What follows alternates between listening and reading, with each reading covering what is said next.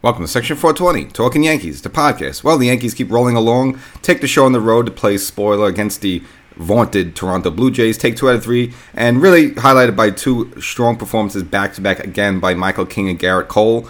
Another 1-2 punch, and maybe hopefully that could be the formula for next year as well. So we'll get into all that. Before we do, a couple of games left, 1 series left here against those Kansas City Royals as the Yankees play out the rest of the season here. Looks like, at this point, at the very worst, going to finish 4th in the American League East, so maybe at least you have that little small victory. So a couple games left, but again, a long off season ahead. So make sure you subscribe to this podcast, Section 420 Talkin' Yankees. A lot of stuff going on. Of course, we have the rest of the season, see how that plays out, and of course, that's probably gonna have a factor in what moves the Yankees make this off season. There would need to be work to be done, of course, as Judge said. And of course, check out the YouTube channel as well. So hop on the YouTube, Section 420 Talkin' Yankees. Get some Section 420 Talkin' Yankee content there as well. Some overlap, but again, some stuff there that you want to see here and stuff here that you don't want to see there. So how do you solve that? You subscribe to both. Pretty easy.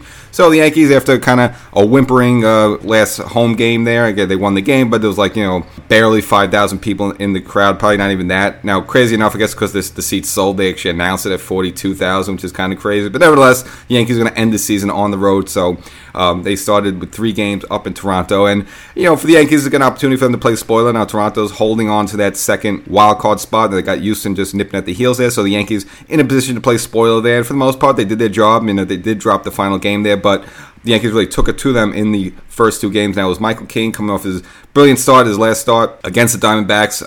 When we gave the Yankees 7 innings, just giving up 1 earned run there. But, of course, the 13 strikeouts, you figure, was that an aberration or not? Is this really capable of this? Well, he did it again. He blanked the Blue Jays for 6 innings here. Now, unfortunately, the Yankees on their side, they really didn't get the offense going until finally the 9th inning when Austin Wells hit a 2-run home run off their closer, Jordan Romano. The Yankees take the 2-0 lead, and then, of course, Clay Holmes comes in for the 9th inning save there. So, actually, the win went to Johnny Brito, crazy enough, and he's got 9 wins on the season. As a starter, it was kind of up and down a little bit. I was kind of a little bit more optimistic with him, but out of the bullpen, having him come, throw 3-4 innings, that's kind of been, as a long reliever, he's pretty good at it. So, again, that might, he might be the future, Hermann type, where, had Hermann doing a little long relief for spot starting. So, that might be in his cards for, again, 2024 as well. But of course, the big blow there, yes, the 2-run home run by Austin Wells going opposite field, 2-0 lead, and of course, Clay Holmes finishes it out, and the Yankees win the first game,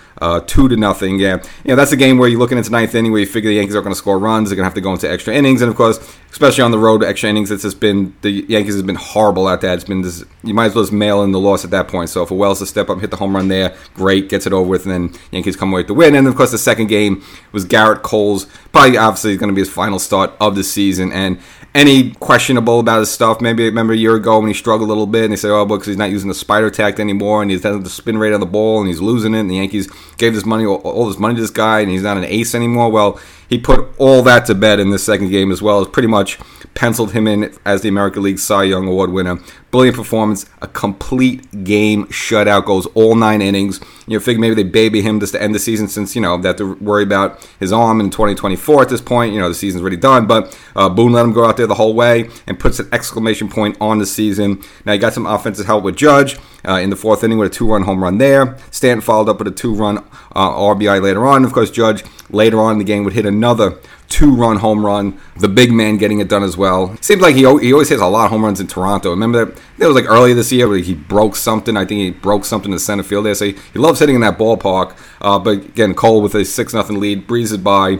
Again, a complete game shutout, just gave up 2 hits, 5 strikeouts, and didn't get filthy the whole way there. And again, with his 15th win there and this, ERA and innings pitched and strikeouts, he's pretty clearly going to be the American League Cy Young Award winner there. So it's, I guess that's the only one of the few good takeaways from the season will be that. Now, the final game there, really had no offense there, and even by the 4th inning when Matt Chapman hit a home run, put them behind 3-0. You probably could have turned it off there, but then later on, Brandon Belt with a 3-run home run with a couple of runners on, increased the Toronto lead to 6-0. And then, again, you could just say, adios at that point.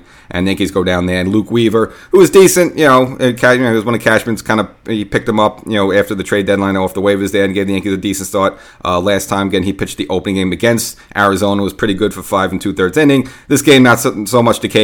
And obviously, the Yankees dropped the finale there, 6-0. So it would have been nice to get the sweep, because I think at that point, that might have dropped Toronto down to the final and third wild card spot with Seattle on the heels with this final weekend coming up. But nevertheless, I still would take 2 out of 3 like that and getting good performances. But you look at the Yankee team overall now, again, rolling along since August 28th, posted a record of 18-9, and that happens to be the best in baseball right now. So again, you just look back what could have been with this team if it was structured a little bit differently at the start. But nevertheless, we are here. This is where we are. And Baltimore, obviously, we knew this was coming, but they finally clinched the American League East with their 100th win of the season. So Baltimore Orioles, the American League champs there, and the Yankees, sitting right now at 81-78. So you figure at worst, if they get swept in Kansas City, which I don't see what's going to happen, they'll finish at 500. So they won't finish under 500. So, again, a little small victory there. But even if they take one of these games in Kansas City, which I think it's reasonable to expect, they'll probably finish maybe at 82-81. So, again, at least you have the dignity of not ending the season under 500, which would be the ultimate fail there. So it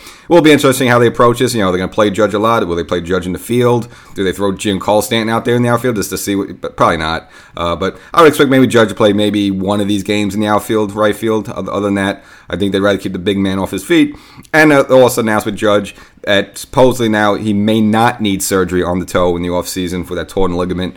So that's just kind of interesting there. Obviously, you're always better off not getting any sort of invasive surgery, but, you don't want a situation like DJ. Remember, last offseason with the foot, he decided not to have the surgery and kind of, rehab a different way. And unfortunately, I don't think it was a good idea because, obviously he's been struggling at the plate and it could be a lot with his feet and how he's able to, swing into the pitches there. So I don't know, we'll see how that works out. But again, it's a toe versus a foot, so it's a little bit of a different thing. And Judge has been, bad average a little bit down, but again, he's been hitting the home runs, he's been judging so he's been running the bases fine, so doesn't seem to affect him that much. So we'll see how they approach that in the offseason. So that's the episode. Get another good start by Michael King, promising for next year. Gerrit Cole, silence any type of critics that were last year that, again, he was only good because of spider attack and stuff like that. Puts an exclamation point on what should be a Cy Young Award season. And the Yankees take 2 out of 3. Again, very satisfying series up there in Toronto against the Blue Jays. And now it's just Kansas City. Here we come.